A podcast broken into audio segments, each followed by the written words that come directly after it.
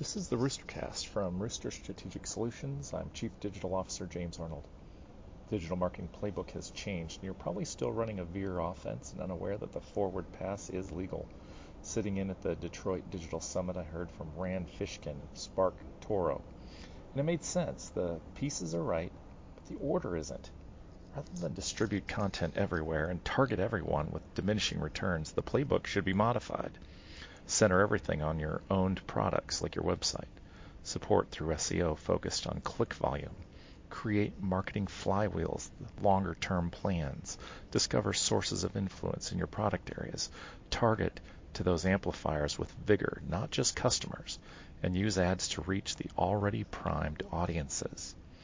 Take your leather helmets off and give the ball to Patrick Mahomes today. says the Roostercast.